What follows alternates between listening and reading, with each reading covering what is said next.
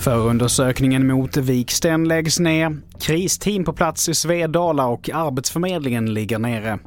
Det här är TV4-nyheterna som börjar med att den belarusiska regimkritikern och journalisten Roman Protasevich, som greps när hans flygplan tvingades ner i Minsk 2021, säger sig vara fri.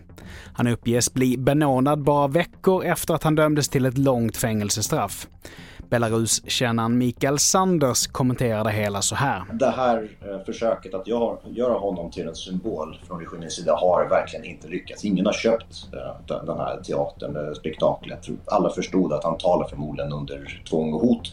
Så det, det, det, har lite, det har lite runnit ut i sanden och han behövs inte längre. tror det är därför som han nu till slut släpps. Det går inte att göra så mycket mer med honom. Vidare till att förundersökningen mot Runar Viksten läggs ner. Viksten granskade härvan inom den högsta polisledningen samtidigt som han utförde uppdrag åt Försvarsmakten.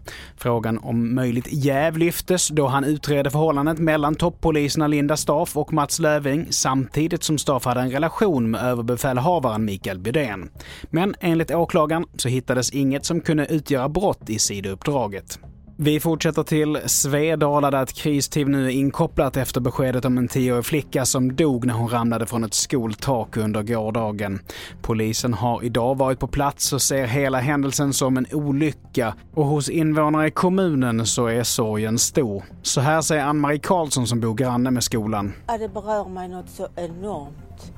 Jag blir rent urlakad av detta hemska som händer.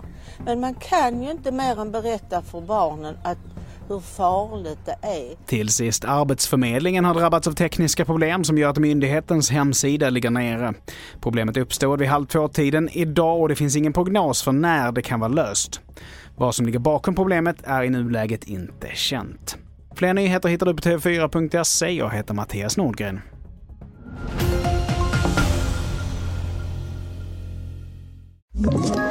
Ett poddtips från Podplay. I podden Något Kaiko garanterar östgötarna Brutti och jag, Davva, dig en stor dos skratt.